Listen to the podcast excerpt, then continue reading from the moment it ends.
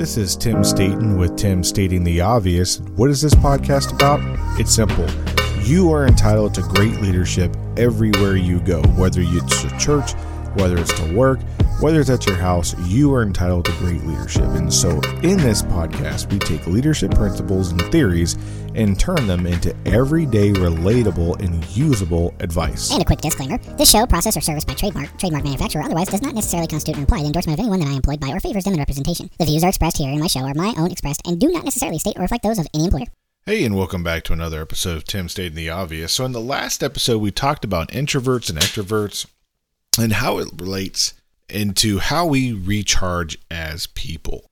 And it, you know, this episode actually aired just in the right amount of time too, because last week uh, I went to a conference in the National Capital Region, and uh, there were a lot of people there, and you know, I did not properly prepare for that when it came time to my social battery and how to recharge because I didn't look at the schedule enough uh, to really look in there to see where I could build in some buffer time on how to recharge my social battery. Uh, I didn't realize that from 6:30 in the morning during breakfast it would be a networking breakfast followed by going into a series of conferences and events and courses and classes throughout the whole day and that during each break would be a networking break followed by more classes, followed by another networking break, followed by more classes, followed by a networking dinner, followed by a social event in the evening.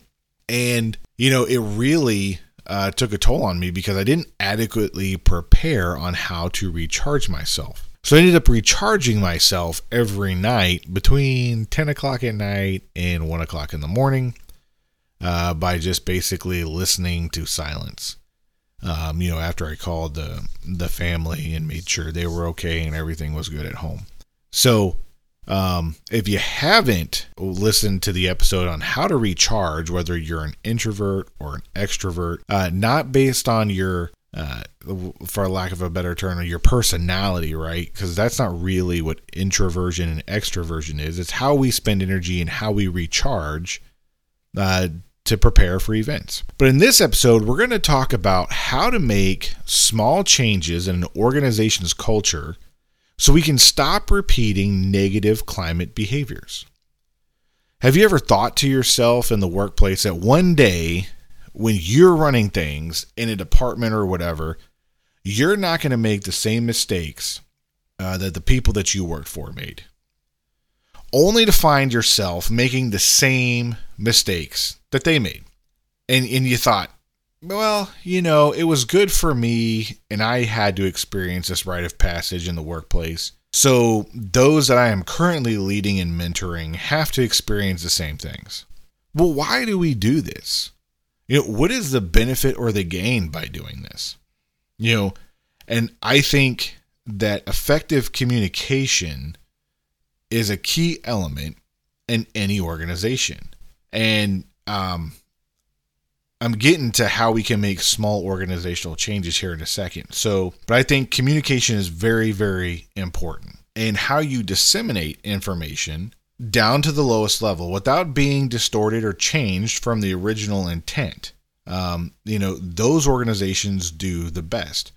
And we've all heard and played the telephone game, right? Where you whisper in someone's ear something and they whisper in somebody else's ear something and it gets like the 20th person at the end of the line. And the message is either nowhere close to what it started out as or it's been changed you know multiple times.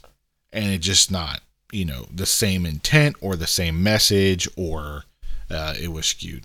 And so that's why i think it's incredibly important to make sure that you get the message down to the people closest to the problem or the task and that they know what your original intent is. So, 10 years ago, I had a job in which I could affect uh, an organizational change, and I wanted to see the organization molded into my vision. And I had like the best opportunity to do this. And um, for those of you that may know, uh, I am not a big proponent of formation. So, what is a formation? So, a formation is where in the military, people get together in a large mass group so that they can hear what everyone has to say. And then you can put information out. But everybody has to come to one location and everybody has to be at the same place at the same time. And usually they have to get there 10 to 15 minutes early.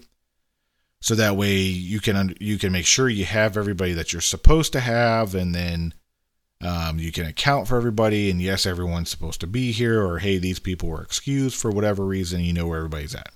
Well, I disagree with this because um, they have this thing called physical fitness in the military where you have to work out for an hour to an hour and a half every morning. And that's incredibly important. Well, if you have this formation, then you're requiring people to get up earlier, to show up at a place earlier, to stand around, to get into a formation. So then you can put out information for the day, and then you stretch out and you work out. And that cuts into your workout time. And I don't think that's very effective. Uh, so when I had the ability to be in charge of a of a company and to command it, I told myself I am not going to have formations for two reasons. One, we're going to be geographically dispersed anyway whenever we have a mission. So might as well get used to communicating dispersed and might as well practice how we are going to actually do this uh, in the real world. And two, there, if you have to get everybody together and cut into people's time and then expect them to work out and work out hard, probably not going to go so well. So I refused to have a morning formation until I was forced to. Um, and it was funny because uh, the brigade commander at the time he came down, he said, "Look, he showed up one day, and he goes, wait, wait, where is this formation? Like, where's your formation?" I was like, "Hey, sir, they're already working out." and I'm going to go jump in with this squad over here and go work out. This other group is over here. You can jump into that one.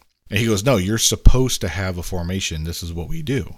And I said, Well, sir, I disagree with that because I think formations are stupid. I think if we can't put out in the meeting or by calling people and letting them know what they're supposed to do the, that day, the day before, then why do I got to wait the morning of? everybody knows they got to work out. And he goes, Well, how are you supposed to account for everybody? Well, that's why I have this thing called my personnel stat report. And it's due every morning by a specific time and it's on my desk. So when I come in, I take a look at it and I know who's accounted for, who's not, and where everybody is. It's the purpose of that report. I don't need that report and to physically see everybody at the same time because that cuts into them working out hard for an hour and then if they have to show up earlier, they're not going to work out as hard.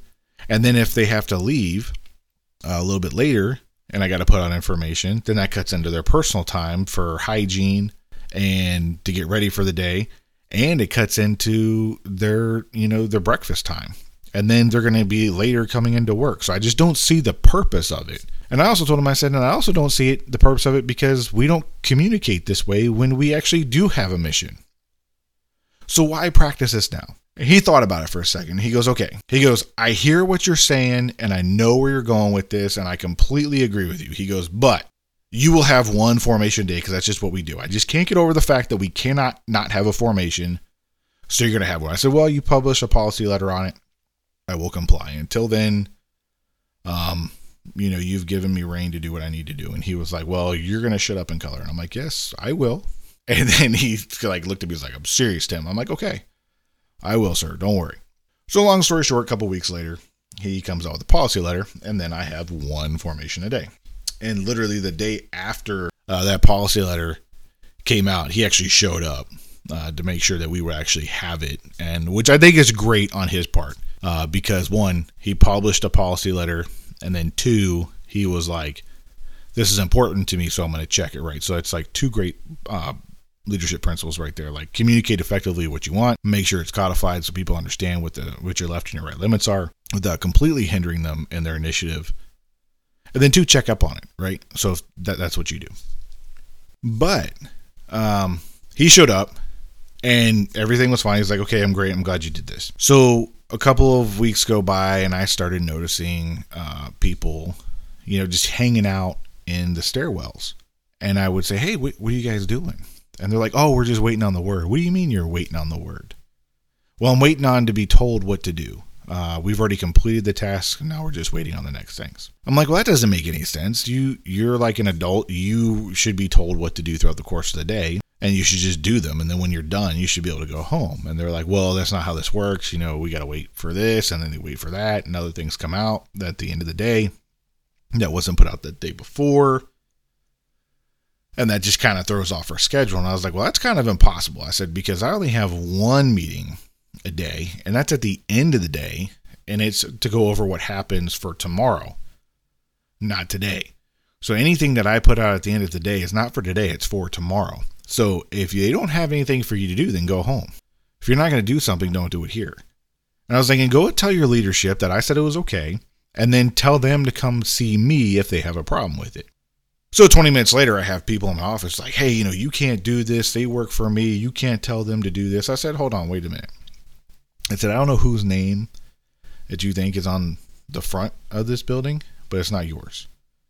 And I was like, and I'm not saying that to be flippant. I'm saying that because if you cannot properly delegate your tasks throughout the day for people to be fully engaged throughout the day, that's a you problem. That's not a me problem. I already told you what you need to do for the whole week. And any changes to that, I tell you at the end of the day for the next day. So you need to figure out how to make this work. So it was rough, uh, probably for about a good two to three months. And then people caught on. Hey, if I just go in, work hard, do what I got to do, and I can go home for the day, I'm going to be good. So they were awesome. They would come in, everything would be delegated out. People knew what they had to do. And we were we were great. Um, as as a company, right? So we were on the top of uh, most of the metrics. We weren't top on every metric, but we were on top on most of the metrics, and uh, people were happy, right? They were happy that they knew what they were supposed to do. They weren't getting jerked around, and they were commun- communicated to effectively, right? So I say this because you know your culture will trump regulations any time, right? And it's only when we change the culture of an organization to be in line with the policies that we have in place, um, then that's when we will have any luck of making any changes. You have to change the culture first, and then make sure you publish the policies that are in line with your culture, and vice versa. So if you have a policy uh, that says that these are the way things are supposed to go, make sure that your culture matches that policy. And if you can't make your culture match that policy, then you need to influence a cultural change in your organization to match your policy. So all of the communication is congruent throughout your organization. Right? So we all find ourselves in positions where we're like I'm not going to do this this thing that I think was stupid. And then when you get to the point of making a change, make sure you make that change. If something is stupid, don't continue to do it just because that's the way we've always done it. If it doesn't make any sense, if it doesn't add efficiency, if it doesn't make things better, then why are you doing it? And as leaders, we need to challenge that. We need to challenge all the time. Why are we doing what we're doing? And is it effective? And is it good? That's what we need to do. And if we can't do that, then you're probably in the wrong business. Wrapping this up, I want to thank you for stopping by and listening to this episode, and I hope you enjoyed it. But before we go, I would like to ask a favor of you. If you could please share this episode with one or two people who you might think would like this topic, and if you haven't followed or subscribed on this platform that you're listening to this on, please hit that uh, alert icon and the bells and whistles or whatever it is that you got to do so that you know when we release another episode. If you got some value out of this episode, please leave a comment uh, so that way and rate it so that way people who may not see it can get be brought aware of this episode as well. Again, thank you for stopping by and listening to this episode. I'm Tim Staten, stating the obvious.